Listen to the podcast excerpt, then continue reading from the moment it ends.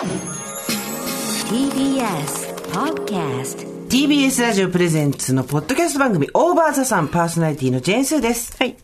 えー、堀井美香です。今日は何ですか、はい、今日はエリアマネージャーです。お、エリアマネージャー。はい。来たね。8スタを守ります。エリアマネージャーの堀井美香さんよろしくお願いします。はいお願いいたします。スポティファイのさ、ランキングがさ、ええついに私たちが10位圏内から落ちたよ、今週。本当？ですか？さっき見たら。あらなんでかわかる？どうしてですか ?GG 砲弾が入ってきたからだよ。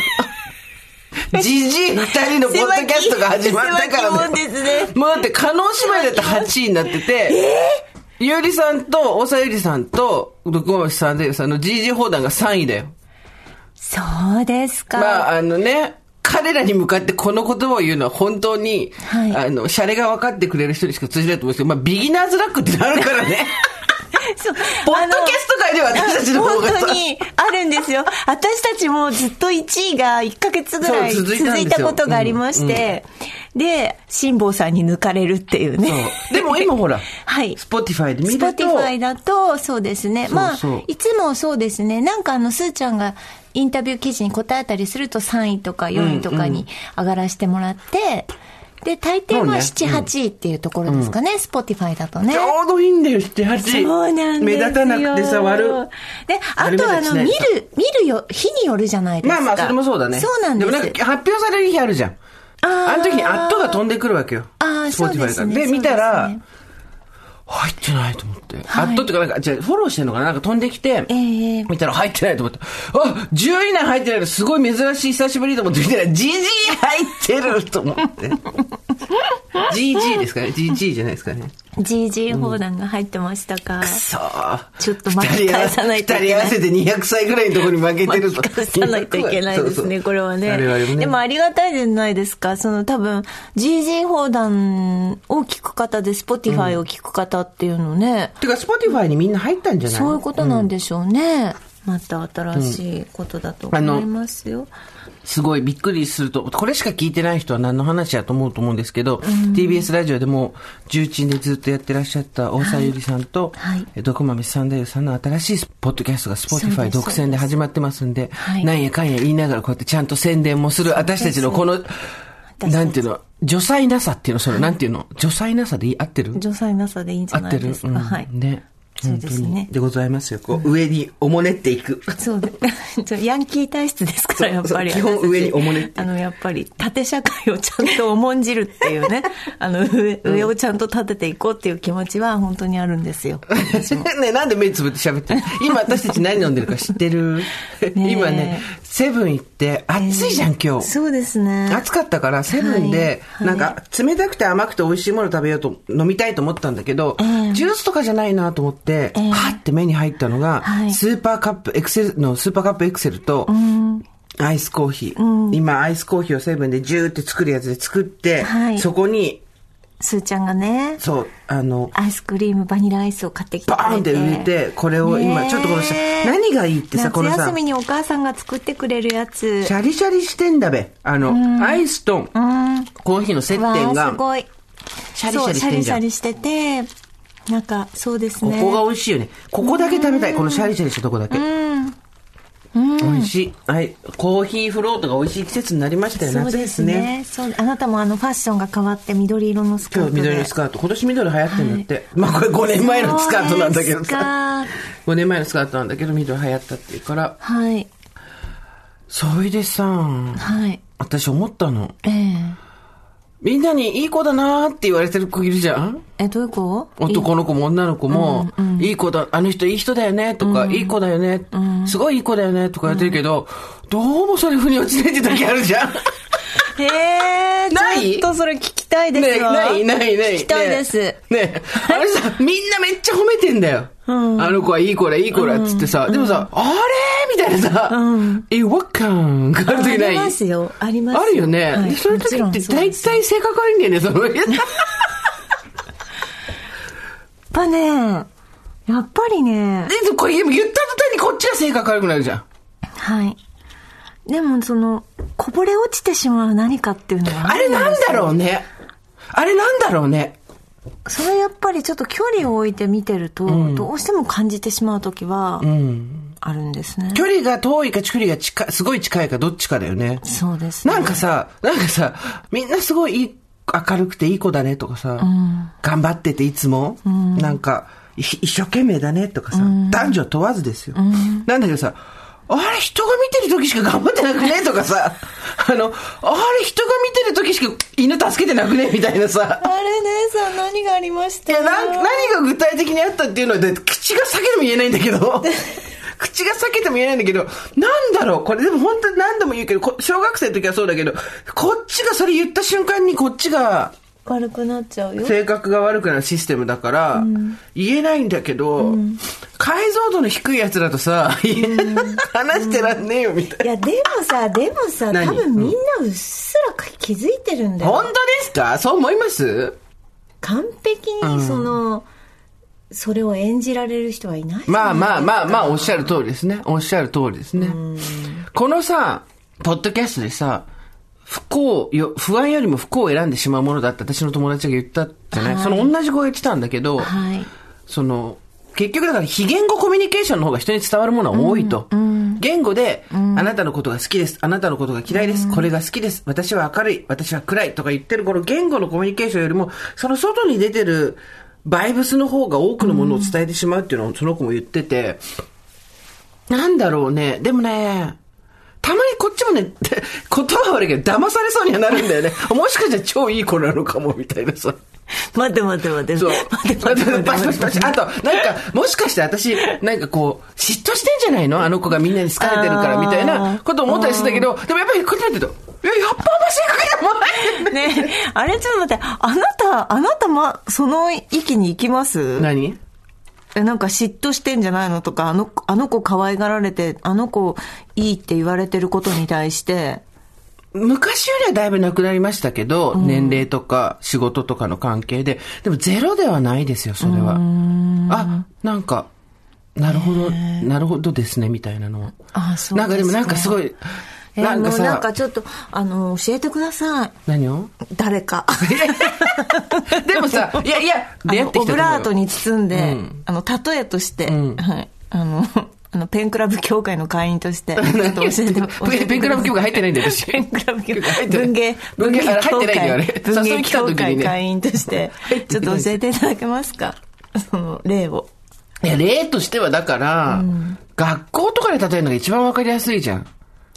あで、そのさ、ひいきされる子と、はいそうじゃない子っているけど、大体私もだけど、ひいきされる子っていうのは、大体、先生が勝手に気に入ってるだけなのよ。あ。うん、まあそうです。先生に気に入られる。ようとしてるんじゃなくて、そう、そう。結構本人も戸惑い気味みたいな。馬が合うんですよねそうそうそう。はいはい人間としては馬が合っちゃうみたいな。だから、だから、ひいきされてる子にはいはいはい嫉妬するのは結構お門違いっていうか、はいまあ嫉妬はわかるけど、なんていうの、あんまそう意味ないよみたいな。単純に先生が気に入ってるだけだからどうにもならんよみたいなのがあるんだけど、クラスの人気者になろうとするやつはいるじゃん。で、クラスの人気者になるやつ、なるために、クラスの人気者っていうのと、クラスの人気者になろうとする人っているわけですよ。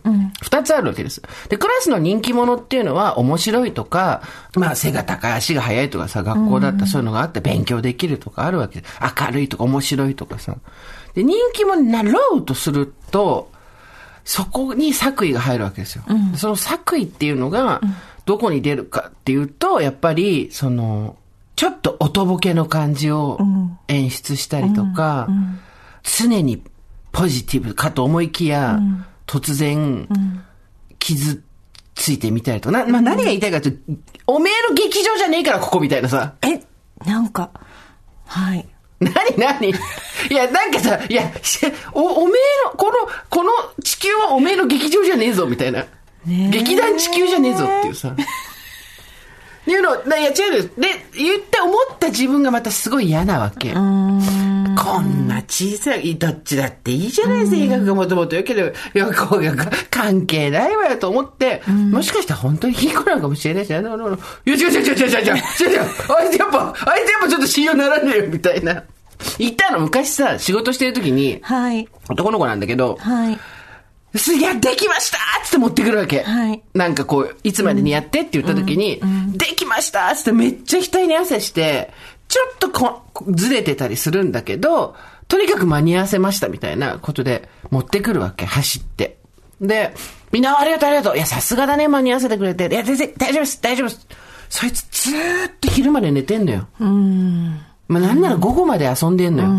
で、その、この仕事お願いしますって言われた人に、いやー、どうかな、うん、でも、やります、頑張りますとか言ってんだけど、知ってんの。私たちはみんな。全然暇だってことは。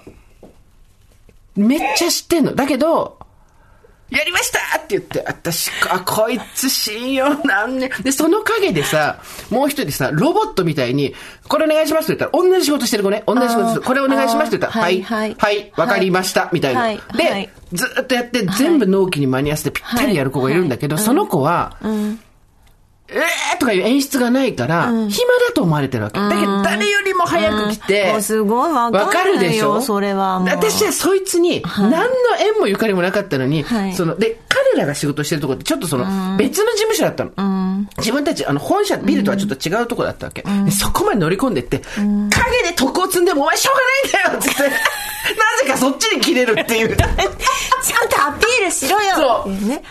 いいから、あいつ見てみろって、こうこうこうだろつって。で、い給料一緒だし、なんとかの、なんだったら向こうの方が出世早いぞつって。影で徳を積んでも仕方ないんだよなんで私こっちの方に切れてんだろうと思いながら。でもやっぱりそうやって要領よくやれる子っているんですよ。そうなんですよねだからそういう採用試験とかまさにそうじゃないですか。そうだよそうだよプレゼン力が高ければ OK みたいな。やっぱこっちもちゃんと見られて、見てあげてないので。見られないよね見れないよねそう。ねなんかもたもた答えちゃったりとかすると、あ、この子仕事もこうなのかしらと思ってんだけど、そうじゃないんだよね。そうな全然違うのよ。面接なんてもうほとんど意味ないと思うよ、私。本当に思うね、それはね。で、それでさ、私の友達が別の友達、毎回、毎回知らない友達の話でしょうがないんだけどさ、はいすごいいいこと言ったの。で私、これ、この話してるの。私、どうもやっぱさ、つって、なん、こう、あんまりこう、世間の評価と同じに思えないんだよね、みたいなのしたら、その子がすっごい冷静に、わかるよ、わかるよ、全然わかるよ。私も、あの人あんまり好きじゃない。ちょっと腹立たしいよね。え、なんで？って言ったら、あれで人のこと騙せると思ってるところがそもそも舐めてるよって言ってて、本当かっこいいわと思ったんだけど、あの、小芝居で、アピールで、世間がだ欺けると思ってるところがそもそも腹立たしいよって言ってて。だよね。でもこれ私たち言ったら、一気に私たちが悪者だよね。つって。だな。黙ってよ。つって。黙ってよ、黙ってよ。つって。同じようなことで、一回昔後輩に言ったことはあります。なんて？これは、あの、あんまり良くないかもしれないんですけど、例えば原稿の練習をするのでも、家にこっそり持ってって、まあやるのも一つ手だけど、そのプロデューサーとかみんなにね、ある人が、プロデューサーとかみんながいるところにその原稿の残りって置いてあるんだけど、わざわざそこから持ってって、あ、この子練習するんだなっていうのを、うん。みんなに見せて持っていく。ん。で、練習してることを、ん。ね、ゴミに捨ててある誰にも見られないその原稿をこっそりコピーして家でやってること、やっぱどっちが費用対効果って言ってんで言うと、そうね。そうね。やっぱりみんなの前でこう持ってった子の方が、あら、あいつっていうふうに帰ってくるのは早いんですよ。まあ、実さ力そこねそう。ね。実力は別にね、そんなことで進化は取られないですし、あのね、どっちが本物かって言ったらこっちのゴミから捨てて持ってった方がそうですけども、まあでも、どっちも同じ練習してんだったらどっちが本物はないよ。うん。ただ、その、自分に返ってくそう帰ってくるる、うまみ、ううまみが早いのは、そうね。ってことですうんね。で、あとやっぱ人が助けてくれるのも前者の方。そうなんですよね。そうなんですよ残念なこと、残念なことに大変だなんでだけすよね。ど、だから、だからそこですよ。そこは、それは本質じゃん。だってどっちもし練習するんだもん。影練するかしないかの話で、練習をするって前提わけじゃん。ちゃうねん。私たちが、うーんってなるのは、持ってきますこれいいですか？よーし、頑張るぞ練習したいんですって帰って、コピーしていいですか？帰って鼻ほじって家でぼーっとして、ネットフリックス見て、あーって、だーだだ、こう、尻ボリボリが寝るかって寝て、翌日の朝に何回かだけ読んで、来て、やってみて、うまくいかない、うまくいかない、私やっぱダメなんだって言って泣くっていうことでしょ。そんなやつはいないけど。いないよねいないけど。あとこれ今、あの、ごい今私たち危険な橋渡っててる。よくわかってる。私たちが、私が、私が渡ってるの。何があって、あばら骨。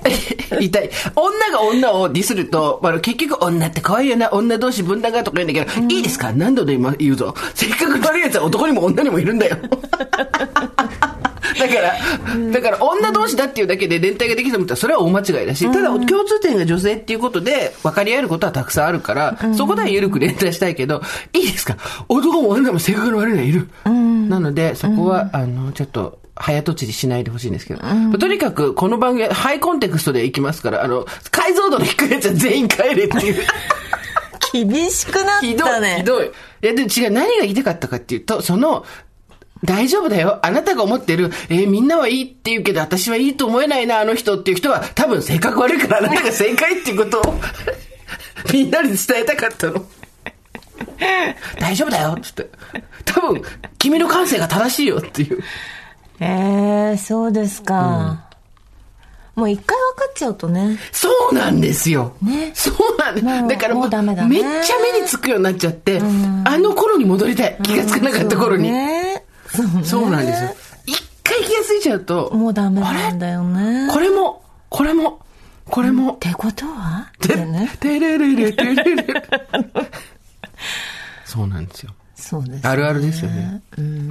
こないださ、実は、堀井さんと、美味しいご飯を食べに行ったああ、んですよ。そうです、そうです。はい。万全の感染体制を、はい感染体制じゃない、間違えた、うん感感染染防止体制をしてですね、誰とご飯行ったかっていうと、なんとついに我々、柿山の社長と飯を食ありいましたがとう。ございます。ごちそうさまでしたごちそうさまでした。河合社長。で、それがはい超怖かったんだよね。はいこの話、別にしないで、はいあの、おこうこと思ったんですけど、ちょっとあまりにセレンディプっていうか、年通が、やっぱりはい。電通から年通って話をしたじゃないですか。年通が怖すぎて、話さざるを得ないんですよ。はい。で、あの、めちゃめちゃ美味しい中華料理をご馳走してもらってありがとうございましたなんですけど、柿山社長は、すごい気さくな人で、はい。本当に、大場さん聞いて、会社にも結構聞いてる人がたくさんヘビーリスナーがいるって言ってて、冷やしに育ててる人も会社にいるって言ってて、本当にありがとうございますなんですけど、で、私たちがこの間、そのご飯に誘われたっていうぐらいで、まだ店とかちゃんと決まってない時に、はいはいはいはい。大体さ、つって、カステラ1番、電話2番で、はい3番は何とか、36列の分目、4は何み急にあな。なたが言い出しましたリーリー、かなんとかなんだっけあれって、リーリーリーみたいなわけわかんないこと言ってたじゃん。ねえ。急に、あの急に来たんだよねはい。文明堂さんの話をしてました。あの時。はい。それで、まあ終わったわけですか。で、その回が放送された日に、はい。おかきの柿山のはい。社長からはい。連絡が来て、はい。文明堂の社長と一緒に待ってますって言われて、ちょっと待って待って待って、早くね、ブッキング早くねと思って、今日の夕方5時に配信したばっかりだけど、どういうことどういうことと思って、え、え、えと思って、社、社長、それはどうかな？と思って、しかも、散々早すぎ。る散々2番なんだよとか言ってて、うーんと思ってたら、聞いてなかったんだって、あれ。そうなんですよ。私たちの話を聞く前に文明堂さんの社長さん仲いいんだって文明堂仲良くて、柿山さんと文明堂さん。ね、なんか文明堂さんの社長さんはちょっと年下の方でね、下私たち。と同じぐらい。うん。ね、もっと下じゃないかな。ちちょっと下だっけ？うん、だと思いますわ。お若い方でね。で、まあ弟分みたいな感じだから、一応、あの、誘ったみたいな感じで。くりしたよね。いやー、すごかっちょっとたです。私たちの緊張感わかる？あの、散々番組であんだけボリボリおかき食べて缶を落とし、電話番号がどうのこうのってゲラゲラゲラって言った後に、そこの社長が目の前に二人座ってるご飯会。やっぱりさ、あの、すべてのブランド、すべての会社に社長っているんだ当たりね。前だからそうそう、実在したみたいなのあったよね。だからさ、柿山も文明のさ、概念じゃん、私たちにとっては。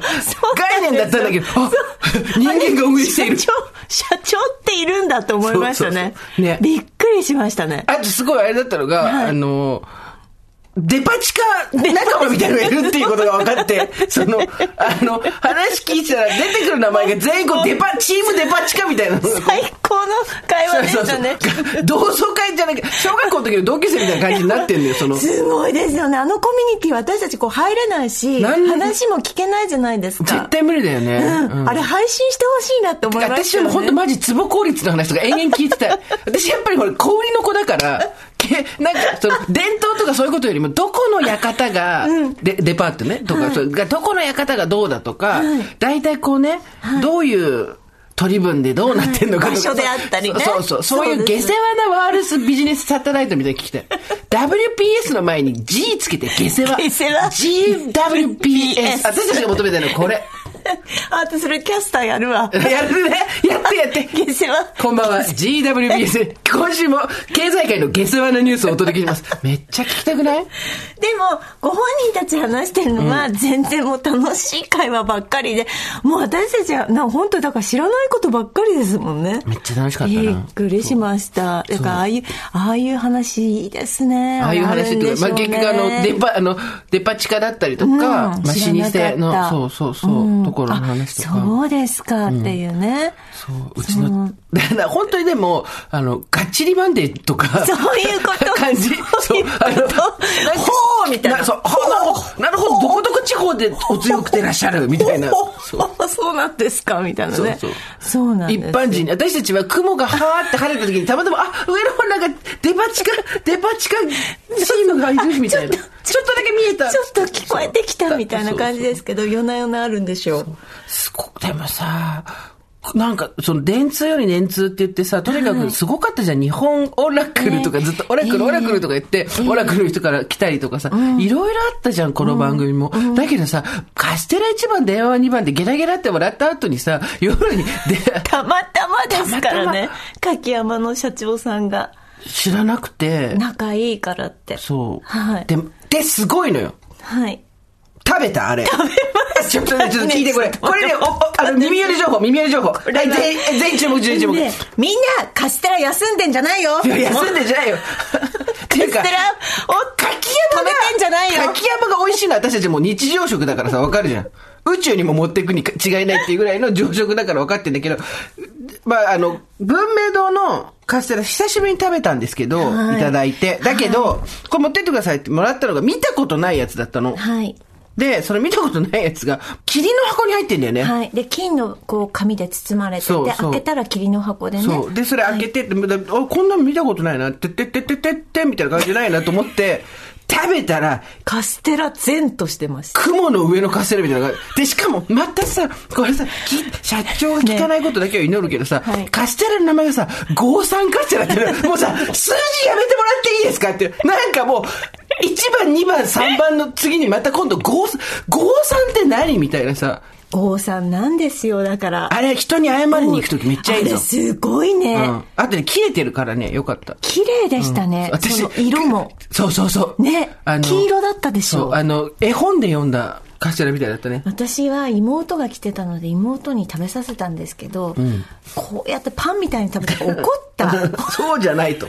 ちゃんと食べる。でもあれどう食べても美味しかったよね。あの、ま、あの、一銭ももらってないんで別に私たちこれ。こなそうですこの間さ、そう、聞いて、この間さ、ツイッターでさ、最近なんかいろいろプレゼントとかしてんじゃん。そしたら、ええなんかスポンサー、の感じが出てきて、嫌だな、みたいなこと言ってる人がいたから、い。や、あのね、すごい、ここ、ここ解像度問題。みんな解像度、すべては解、解像度ってことはもう手垢がついてきてからもう使いたくないんだよな、本当は。あの、えっ、と、例えばどっか企業からお金をもらって、えっ、と、これを、良くもないのに進めるみたいな、その代わり番組が存続しますみたいなことはうちの番組は絶対やらないです。で、基本的に、例えば、えっ、と、オンラインイベントだったり何だったりっていう時に、ね、どこどこプレゼンツって言って、プレゼンしてくれるところがあるけれども、そこに関しても、基本的に、この番組の内容っていうのをしっかり把握して、理解して共感してくれるところとじゃないとやらない。その結果が尿漏れ川柳なんですけど、そして全員忘れるっていう。そうなんですけど、とこうやっては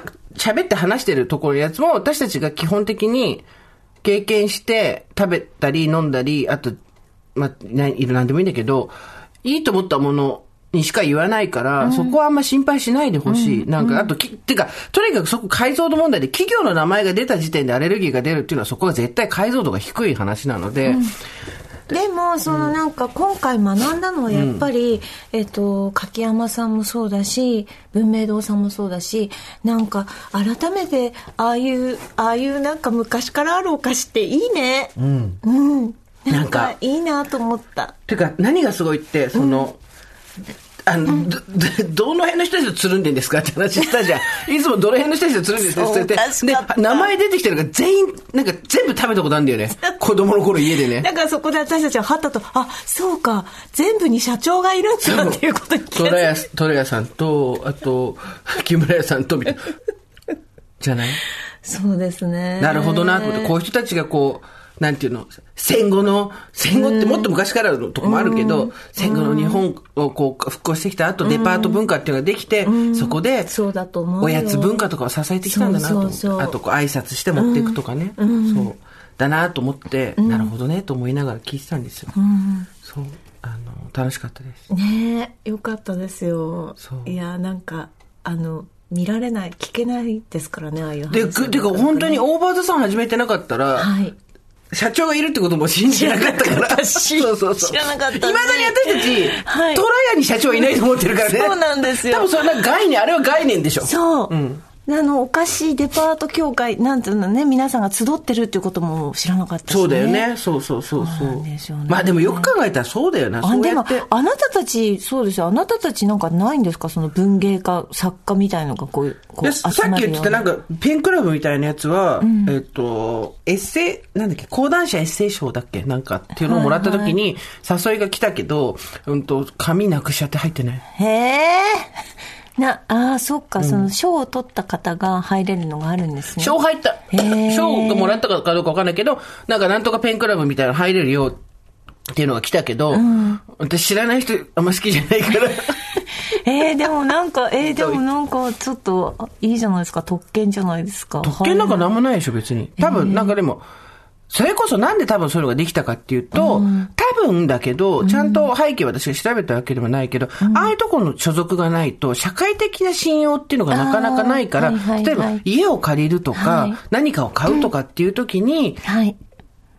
多分分泌家って一番信用がないっていうか、はい。そういう時にね、役に立つんじゃないかなと。この間、あの、とある大物うん。芸能人の人と話すことがあったんですけど、その人も独立したら、今までは大きい会社にいて誰が聞いても会社の名前がわかるけど、独立したら、事務所構えて部屋借りるのも大変で、うん。まあそうでしょうね。不動産屋さんとか、ね。今までやったらそんな一発だったのに、不動産屋さんとかに、えー私、紅白にも出たことがありまして、みたいな話をしながら、こうやって説明しないとダメだったとかって言ってて、まあそうなんだよ。だから、その、組織って何かっていうと、結局社会的支援を担保するっていう役割も担ってるから、お互いの助け合いとかも含めて。だからまあ別に組織自体が悪とかいうことでもないんだよね。そこがあることによって、与える。まあそれこそ掘りされて今辞めたばっかりでさ。そうですね。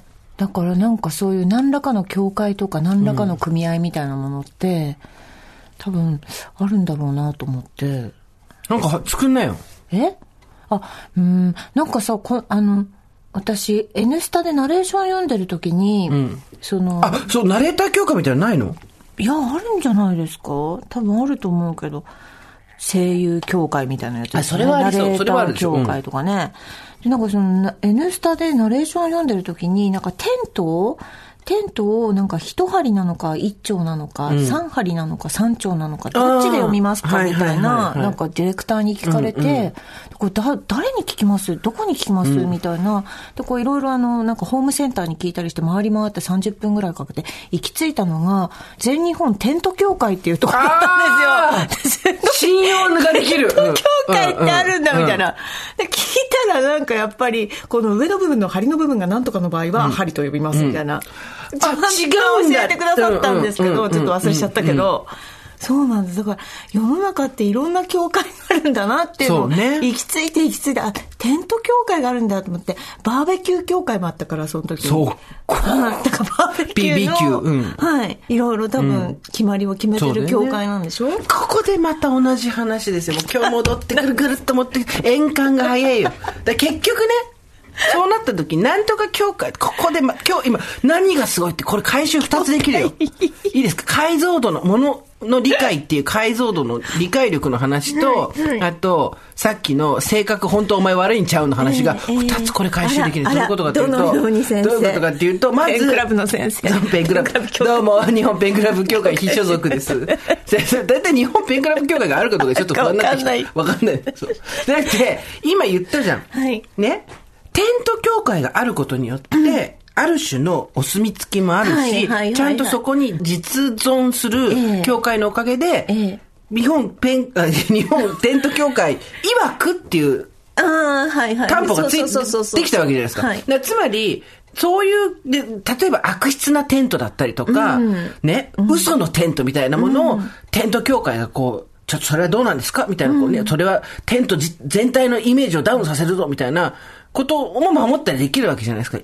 で、そういう活動も。一方で、民間の協会とか民間の資格っていうと、あどうせこうお金儲けるためにやってんでしょ、みたいな、あるじゃないですか。で、今その、例えばなんとか、なんだろうな、じゃあ、堀井さんが、はい。商売系を出して、はい髪の毛のはい先端だけをピンピンって引っ張ると若返るみたいな説を取り、唱え始めたとしましょうや。仮に。ね。した、しましょうや。で、日本髪ピンピン協会を作るわけですよ。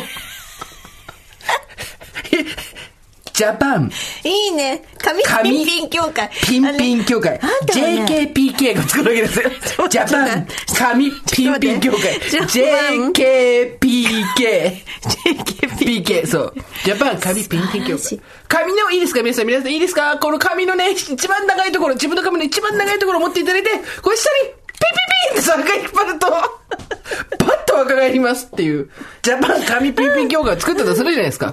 で、JKPK の、作っただけではしょうがないから、いろんな、でも、あなたがね、髪ピンピンって引っ張ると若返るんですって言っても、人は信じないわけですよ。だけど、ジャパン髪ピンピン協会会長っていう肩書きつくと、JKPK のスーパーアドバイザーになると、そうそうそうそうと、あ、なんかそれあんのかもって人は思うわけですよ。で、じ今度その後何するかっていうと、JKPK 認定試験が始まるわけですよ。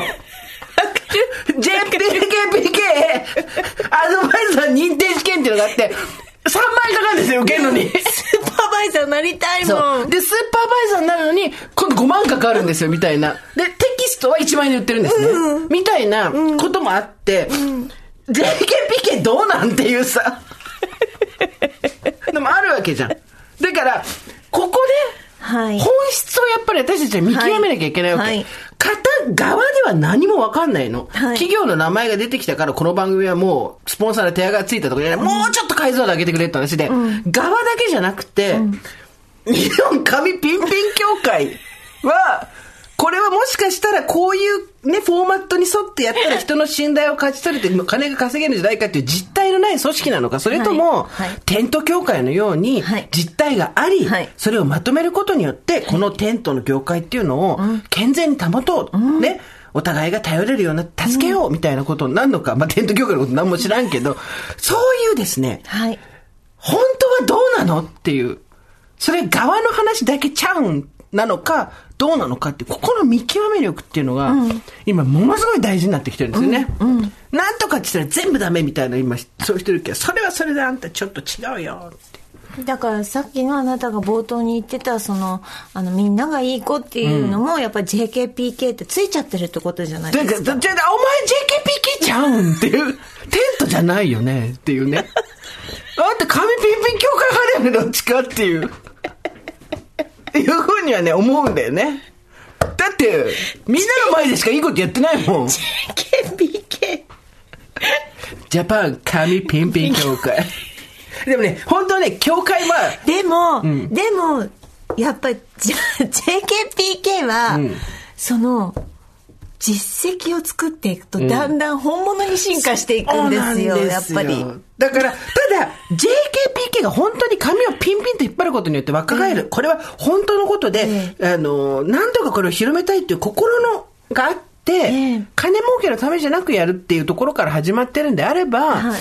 金儲けのためって言わないんだろう。金は儲か、結果的に金は儲かるのは別に全然いいんですけど、なんで本当に広めたいとか、はい。本当に皆さんに知ってほしいみたいなことで協力していくみたいなことだったらいいんですけど、状態、状態から逆算するとやっぱ良くないのよ。うん、そうですね。書きたいものがあるのか、それともライターって呼ばれたいのかってそこの違いですよ。でもまあなんなんでしょうね JKPK でその試験を作ったり、実績を作ったりあの周りをこう埋めて外堀埋めていくことで、JKPK として立派なものになっていったりもしますからねそうなんですよね。だから、だ本物に近づいていったりしますからねそう、だけど、そうなんですよ。それでも、実際に JKPK をやって、髪の毛をピンピンって引っ張ることによって若返って人たちがたくさん世の中に出てきて、人が幸せになっていけば、それは、スタートは何であれ、本物になっていくってところ。も、だからこの辺の見極めをすごく慎重にしないと、今の世の中、うんどっちにも騙されちゃうなと思うんですよ。なんとか、なんか、レッテルで判断すると全部間違えるから、ね。やっぱ、だあなたは JKPK なのか、どうなのかって話よ。だほ例えばさ、なんていうの？堀井さんが、ナレウンサーって言ってたじゃん、この間、ゲラゲラ笑いながら。ナレーターであり、アナウンサーでありって。で、ナレウンサーでゲラゲラって言って渡っても、実績があるから。過去のね。で、技術もあるから、その状態に憧れてそうなってるわけではないじゃないですか。なりたいことが、読みたいものがある、やりたいことがある。で、そこなんですよ。すべてはそれで、さっきの、お 本当は、性格いいと言えないんじゃないのっていう話もそうで、状態、もうあれも今日もここ数ヶ月ずっと同じ話してんだけど、全部がこれなんだよ。全部がこれ、本当に。それは状態なのか、積み重ねの結果なのかって話ですよ。わかるわかる。わかるわかる、そう、伝わる伝わる。状態として、そういう肩書きがついた自分っていうのを好んでいるために、その状態になるためのショートカットであり、工夫でありっていうことで、継ぎはぎ乗り切ってんのか、それとも自分自身がやりたいことがあり、それを積み重ねていった結果、人からそう呼ばれるようになったのかって、大違いなんですよね。で、詐欺ってここに来んだよね。うん。そうだね。そうなのよ。さっきのスーパー、あの、今日の堀井さんはスーパーバイザーですって言ってたけど、エリアマネージャー。エリアマネージャーって言ってたけどハチスタの。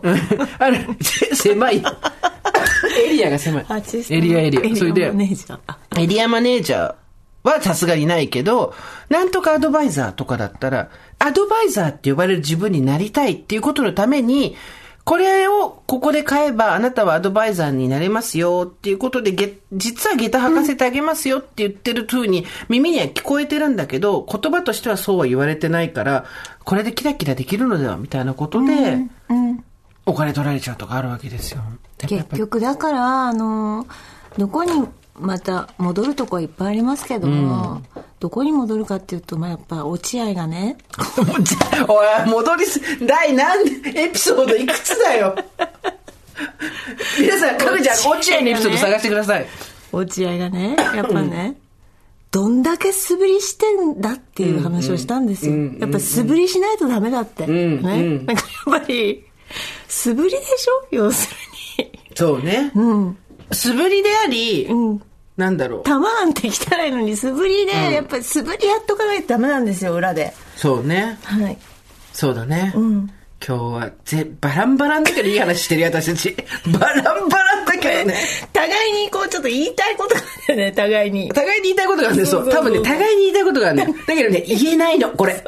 だから、もうね、奥歯に物が挟まりまくり。互いになんか言いたいことがあるんだよ、多分これね。そうなんですよ。ちょっと比喩の方向がやっぱ違っちゃうんだよ。そうそう、だ落合 とかね、ジャパン、紙ピンピン協会、JPKP。まあ、JPKP に気をつけろ、落合になれってことでしょ？そういうことですよ。そういうことだよね。はい。はい、ね。そう。だやっぱりね、何がって、やっぱそこに、詐欺が生まれるから、そこは気をつけた方がいいよっていうね。あと、本質、側だけじゃなくて、本質を見極める理解力っていうのを養うっていうことだね。おばさんからの伝言はそんな感じっていう。そんな感じ。そんな感じ。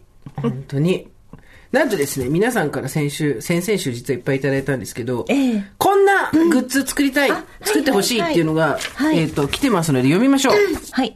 えっと、はじめまして、おばさんネーム、もとこさん36歳ですこん。にちは。今月で新卒から勤めた会社を辞めましたお。それを知った大学時代の友人から、そんなあなたにおすすめと紹介されてからこの番組を聞き始めたおばさん初心者です。なんでそんな時に辞める人が集そう。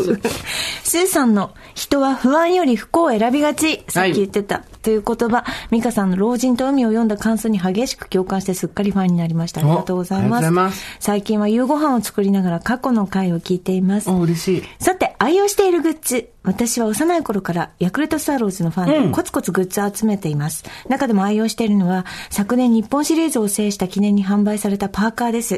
最近はパッと見では球団グッズとわからないほど洒落たものも入っていますが、私の着ているパーカーは表面に大きくスワローズと金色で箱押ししており、背中には歴代優勝時のマークが大きく金色でずらっと並んでおります。すごいね。うん。ちょっとあの、あの、メールの途中ですけれども、私の背中見ていただいて いいですか、今パーカー着てきてあ今日黒いパーカー着てますね、背中。完全に、えっ、と、絹笠ですね、これはね。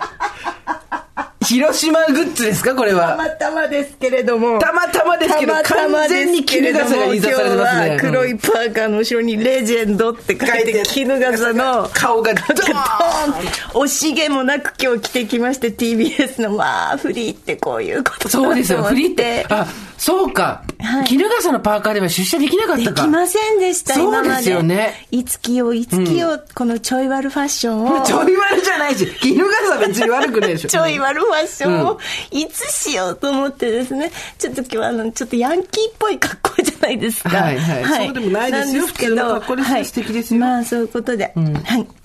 今のところ神宮での観戦時と宅配の方が来た時、徒歩圏内のスーパーで行った時に人目に触れています。同じです。今まで私もお蔵入りでしたから、今日こうして公式の場で、ぎょっとするデザインではないと思うのですが、ちらっと見られて、あ、ヤクルトファンね、と認識はしてもらうんだろうなと思っております。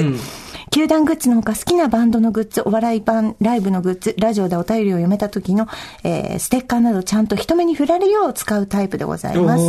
私自身スワローズのキーホルダーをリュックにつけているおじさまを街中で見かけると、勝手に味方判定をして親近感を抱くことが多くあります。同じく他球団のキーホルダーをつけている方を見かけると、週末楽しみですねとか、この前のプレーすごかったですとか、心の中でメッセージを送ることもあります。ということで、オーバーザさんで作ってほしいグッズはやっぱりパーカーか T シャツなど着られるものがいいですね、ということでございます。T シャツはね、なんかでも難しい、あの、T シャツ欲しいんですけど、おばさんと T シャツって相性決して良くないので、そうですね。どうしてもやっぱバザーとか、みたいな感じ、ママさんバレーみたいな感じになっちゃうんで、そこを、こう、ファッショナブルに着こなせるようなタイプの T シャツがあるか。まあでも T シャツ作りたいなとも思うけど、なんか、作ったらさ、若いリスナーみんな変わってさ、綺麗におしゃれ着ててさ、おばさんたち、じゃあ誰も着なかったらすっげえ悔しくない？すっげえ腹立たない？あー、そうなんだ、みたいな。我々の庭に来た客人の方が、みたいなさ。だから、ちそうですよね。ょっと考えよう。うん。パーカーはいでもいいですねいと思いますよ。パーカーならね、パーカーなら確に。かに、あの、あれですよね。そうなんですよ大丈夫あとどんなグッズがありますかね？そうですね。えっ、と、こちらの方は、えー、スーサミカさんおはこんばんちは43歳ワーキングマザー、おばさんネームベティです。ベティさん。大場さん公式グッズ作成決定とのこともとっても嬉しく楽しみです。公式グッズ愛用しているのはアイドルグループのタンブラーです。推しグループは昨年円満解散をしました。円満解散とはいえファンにとっては心の支柱を失うような足元がぐらつくような体験。でも彼らが最後のコンサートで初めて披露した歌、ファンへの気持ちだと言って披露してくれた歌の歌詞にこうあったのです。ありがとう、大丈夫を君に。そう、そうか大丈夫。グループは解散するけど好きな気持ちはなくならないし、まだまだ私は彼らから元気をもらえる。だからなんだかすっとそう思いました、ツアーグッズのタンブラーが会社のデスクや深夜の自宅で目に入ると大丈夫って思います。私にとってスーさん、ミカさんも死んだい時に大丈夫と思わせてくださる存在です。タンブラーのようにいつも傍らに置いておけるようなグッズを希望します。タンブラーもいいですね。いいですね。ね、ちょっと欲しくなってきちゃったね。はい。オーバーザサンっていうさ、タンブラー。タオルも来てますね。タオルもいいね。あとは、えー、アクリルキーホルダーも。ああ、そうですね。イラストのね。はい。あの、写真のだと本当にもう魔除けみたいになっちゃうから、私たちは。小笠原くんが作ったの超ブサイクな。あれ、あれやばいね。あの、小笠原アナウンサーが作った、あの、私のインスタだとか、あと、オーバードさんのツイッターアカウントの、あの、ヘッダーになってるんで見ていただきたいんですけど、TBS の小笠原渡アナウンサーが、私たちのオーバードさんの、えっと、プラ版の、はいえー、キーホルダーを作ってくれたんですけど、まあ、えーちょっとどうしてこんなにブサイクにかけたっていうような やつなんで見てほしいんですけど、あれでも欲しいよね。いいですね。あれ欲しいね。うん。えー、スーさん、ミカさん、こんにちは。こんにちはプレおばさんのおばちひ30歳です。さて、先週の回で話題に上がっていたグッズの話ですが、おばさんが日常生活で頻繁に使用したいものを、使用しそうなものをいくつか挙げました。えー卓上カレンダー。スマホスタンド、うん。スリッパ、んアイマスク、うん。えっ、と、バスタオル、はいフェイスパック、んエコバッグ、うん。トートバッグ、ポーチ、いやー、欲しいね。どうでしょう？ポポーチ。ポーチ、あの、化粧ポーチとか欲しいね。あ OVER THE SUN の。そうですね。中にこう、ジューって、こう、レーって開けて。化粧ポーチって絶対汚れんじゃん。で、絶対、こう、頻繁に変えることになるじゃん。あれとかいいですね。あと、まんじゅう欲しいな。え？オーバーザさんまんじゅういいですね。ね、あの、こうま、オーバーザさんって焼きごてがしてあるさ。はいはいはいはいそう。まんじゅうどう？いいですね。はあ。オーバーザさんまんじゅう。待って待って待って。社長会でに頼むのはやめようよ。すいません。社長会が出てきますか？それ、負けへんでって印字してあるやつくださいっていうのはさ、ちゃんと作ってもらうの申し訳。まんじゅう怖いでしょ。ここで出てきますか？まんじゅうデパート社長会が？ままんじゅう作ってくれるとこありそうな気がするけどね。この方はですね、はいおばさんネーム、鳥川おにぎりさん。鳥川おにぎりさん。男性。なんですけど、公式グッズさん、手ぬぐいなどいかがでしょう？ええー。あ、手ぬぐい、オーバーザさんの手ぬぐいあったらちょっと欲しいかもね。ああ、あの落語の人とかがさ、あはいこうはいはいみんなに配ったりするじゃん。はいはいはいああいう感じの、ねそう。で、ごめんなすごいね、この人の考えてることが面白いの。季節問わずに様々な場面で使え。これまではいいじゃん。はい手ぬぐいであれば発送などの時に重さなどをあまり気にしなくてもよいの。そこまで心配してなくて大丈夫。おすすめですで、人のことに、人に、人様にプレゼントしたりするのにも、はい発想が薄くていいですよ、みたいなのもあるわけでしょ。はいはい同じデザインを色違いで作るなどバリエーションも増やせるんで、もう完全に中の人発想ですよ。片一個で色地作れますよね、みたいな。そう。ああ、いいですね。なんだって。ありがとうございます。そんなとこまで考えてて。で、33歳男性おばさんネーム、はい鳥川おにぎりさんなんですけど、あとさ、私たち、あの、エロスも募集してたじゃん。でええこの方エロスも書いてくださって、はい私のもうエロスですが、寝起きの姿。普段身だしなみをきちんとしている人や明るくはつらつとしている人が、起きがけに頭がボサボサだったり、少しかすれた低い声になったりすると、あ、この人は無防備になるとこんな感じなんだとドキッとします。逆にお相手の男性が寝起きからはつらつとしていると、普段からこういう人なんだなと思って魅力を再確認できます。友人だったり、彼氏だったり、ある程度の関係性の相手じゃないと見られない姿というのも萌えポイントです。そりゃそうだね。確かにね。ちょっとなんかあの、あなたでもハスキーじゃないですか。まあちょっとはっきりした声ですからね。うん。ちょっとぼんやりちょっと色気を演出してなんか言ってみてくださいよ。なんかジョジョジョジョ。今の私なりのフランス語なんだけど、ね分かった。あじゃあ、あの、なんだ、印紙600円分くださいって言ってもらっていいです。かちょっと待って、じゃあさ、待って、セクシーに、セクシーに言えばいいのセクシー。じゃあ、セクシーに、収収入印紙600円分くださいね。収入印紙600円分ください。あんたね、ダメ。まだ芯が残ってはい、来たよ来たよナレーション講座はい、じゃあ行ってみよう。やっぱ芯が残っちゃうんだね、あんたね。そうね説得力があるんだもん、声に。でこの今の声をきちんと精度上げていくと、収入印紙600円分くださいになっちゃうんだよ ね。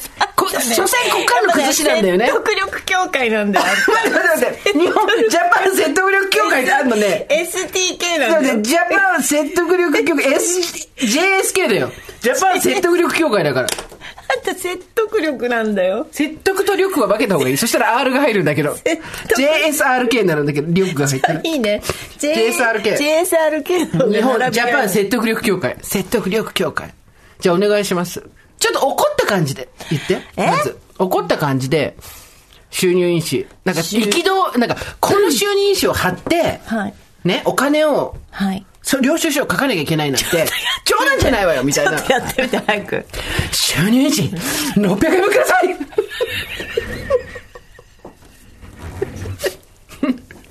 これ、いた私なりの怒り、怒りの表現。私は、収入印紙600円分ください。分かっ最後笑っちゃってんじゃん。あなたは逆に怒れないのね。収入印紙600円分ください。ね、柔らかさが残ってる。これ面白いわね。あなたやっぱり怒れないのそうなね。んですよ。あなた何を言ってもなんか、怒ってるみたい、責めてるみたいにな。そうそううそうそう。日本説得力協会でしょ？っていうか、怒ってるみたいになっちゃうのよね。わかる。すごいわかる。わかる。あなたね？ひも手の特徴よ、これ。何言っても芯があるし、こいつはただじゃおか、どいてくんないぞっていう感じを出しちゃうの。であなた怒れないのね、今そうのね。わなんです。かる。わかるね。でも、だから私はやっぱり、その、エロストリガーだったりとかちょっと、だからが外せないのよ。桃井かおりさんみたいな感じじゃん。いやいやいや、それなんか、桃井かおりさんため息、ため息、ため息混じりに、収入いやいや、おかしいだろ。ちゃんとやれよ。じゃあ自分で考えるエロスって何なのかちゃんとやってよ、就任士。収入印紙600円分くらい。違う、絶対、それただの息絶えないの人。あなたが思う、エロスを感じさせる収入印紙600円分くださいを全力でやってよ。じゃあ私ここから毒から目の前にいたらやりづらいだろうから。いや、別にどかなくていいよ。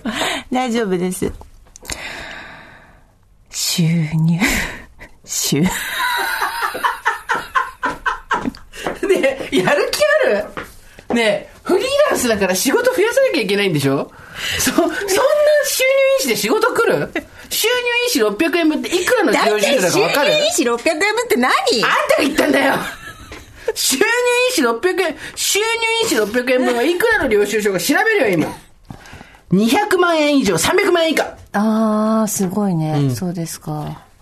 それに対しての声がそれか。うん。まあだから、そういうこと、そういう収こと入ですよ。印紙なんか600円分ください。あの、なんかそうですね、起きたてのそういうカサカサし、なんか、色気のある声ってなかなかね、やっぱ私たちは難しいんですよね。そうですね、はいなかなか難しいですね。はい。というわけで、あの、いろいろと考えてくださった鳥かおにぎりさん。うん。ああ、この人は無防備になるとこんな感じなんだな、ドキッとしてしまうのはすごいはいわかりますし、私も無防備になりたい。無防備になりたい。ねすべての骨が全部外れたぐらい無防備になりたい。本当に無防備な時ないですよね。ないですよね。自分の、あの、性格をな、なんだと思ってんですか？えー、っと、隙がない。うん。威圧感がある。なんか、あの、自己 PR 風に1分ぐらいで言って、30秒ぐらいで言ってもらっていいですか？こんにちは。東京都から来ました、ジェーンスーと申します。長所はなんか、やる気がある。でもなんかもう分かっもう人間、もう人間がもう見えてきちゃうもんね、ねあんたのこの。話したっけ？この間さ、神社に、お前、友達3人で神社に行って、はいお昼食べに行く前に、あ、神社があるから行こうみたいな感じで行って、お参りしたわけ。その時に、私、一人一人がお参りしたわけ。したら、3人いて、私がお参りして、もう一人、A 子ちゃんがして、B 子ちゃんがしてってやってたんだけど、B 子ちゃんが、私と A 子ちゃんがやったの見て、なんかすごいね。A 子ちゃんってさ、もう雑踏の中で、ボソボソ、ボソボソって言ってるように、お祈りしてるように、お参り、なんか、神様におお祈りしてる。聞こえるかな神様あの感じで？みたいな感じで後ろから見てると思うけど、私、ね、あなたってって、スーさんって、神様いいですか？はい、どんどんどんどん来ました来ました。よく聞いてください。これ、これとこれお願いすること。みたいな。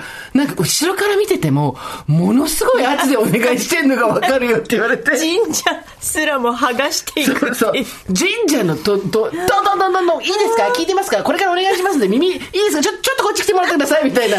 ものすごいね、圧がかかるっていうふうに、後ろ姿見ただけで言われたよ。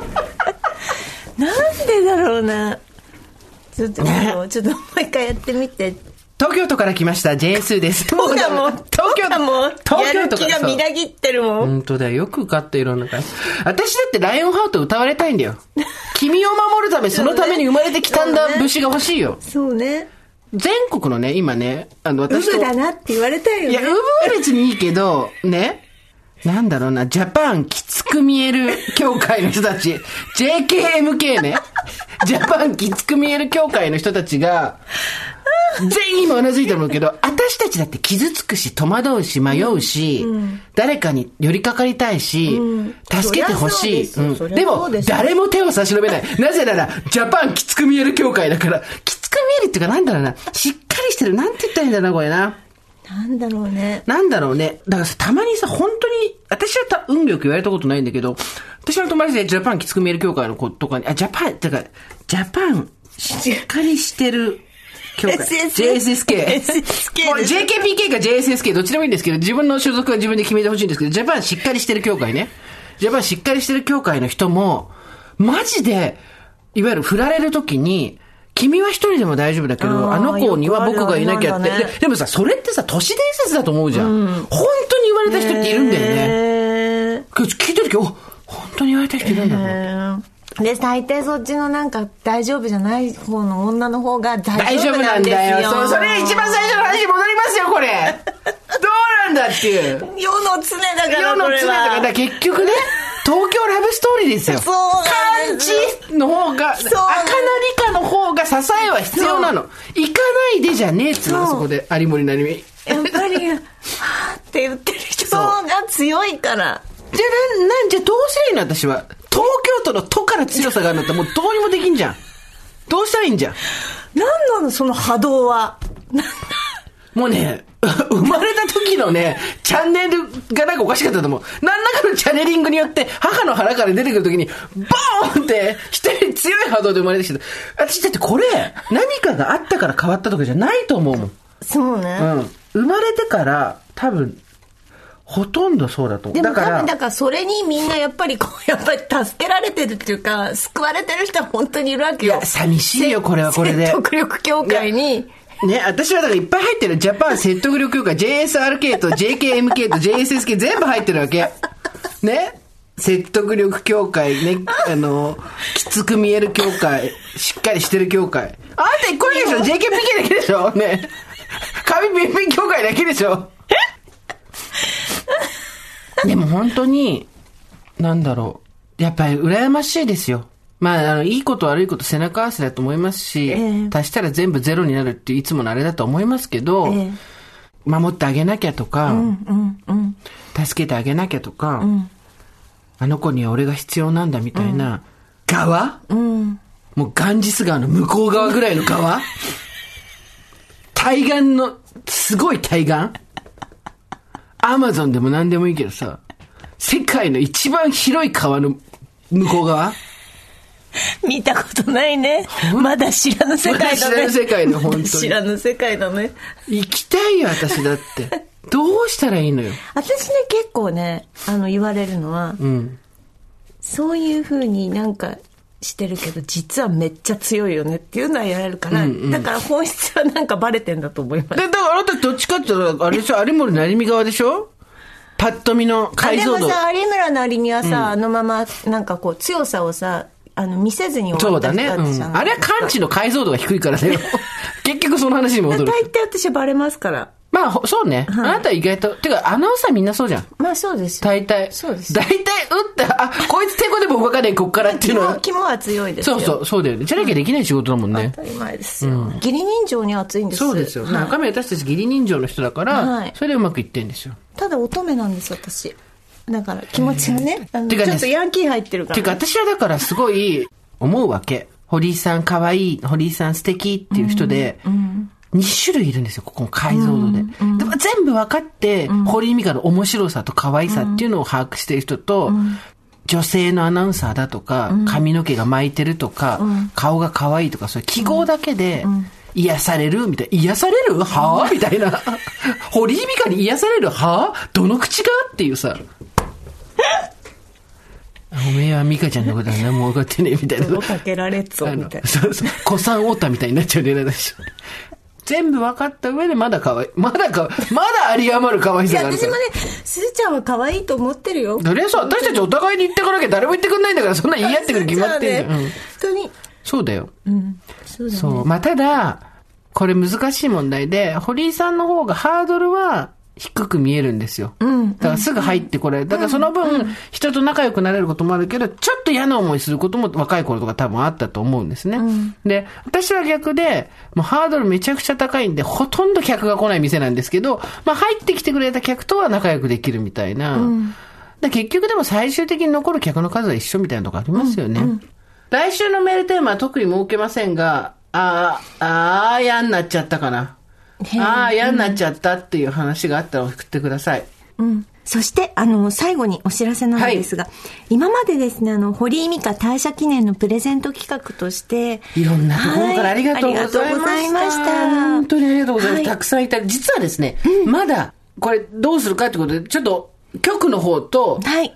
企業さんで話をしてるものとかもあるんですけれども、はい一旦、はい。ここで、はい。退社も終わったというそう、ことで。退社も終わるってよくわかんないけど、で、一旦区切らせていただきます。本当にありがとうございます。ありがとうございました。そして最後、最後、はい最後。そうなんです。あの、ユニチャームさんからも、ソフィーの生理用品の詰め合わせをいただきました。はいありがとうございました。で、こちら、S サイズを2セット、ML サイズを4セット、XL サイズを2セットということで、S、ML、XL の3種類ありますので、ご希望の方はサイズを明記の上、番組メールアドレスまでどうぞご応募ください。はいえ応募の締め切りは来週の22日金曜日いっぱいとさせていただきます。あの、メールもいただいてまして、スーさん、ミカさん、おはこんばんちは。こんばんちは現在、生理用品のソフィーブランドで肌思いの担当しております。おばさんネーム、敏感肌に優しい愛ちゃんです。はい大場田さん、私の母が大ファンで、そこから妹、私、私から私の上司、後輩という流れで、気がついたら周りがみんな芋づる式に大場座さんのキクンチュですっていうね。ありがとうございます。聞いてくれて。改めまして、ミコさん、この度はご退所おめでとうございます。プレゼントするのは今しかないと思い、ささやかですが、ソフィーの生理用品詰め合わせをご用意させていただきました。えーということで、えーいろいろですね、中、セットが、MXL ってな、中何入ってるか一切言ってなかったけど、肌重いオーガニックコットン、ソフィースポーツ、超熟睡ショーツ、シンクロフィット、デリケートウェット、贅沢吸収ライナーの6点。すごい。ありがとうございます。そして、えーエピソード26の平家物語の回でスーさんが、ショーツ型のナプキンのサイズが合わないとお話しされてましたが、昨年超熟睡ショーツから LL サイズ出ました。もう不要になっていたら恐縮ですが、ぜひ履いていただけると嬉しいです。いやいやいや、もう全然履きますよ。女性ホルモンの波が激しいよりどうぞご自愛くださいって書いて。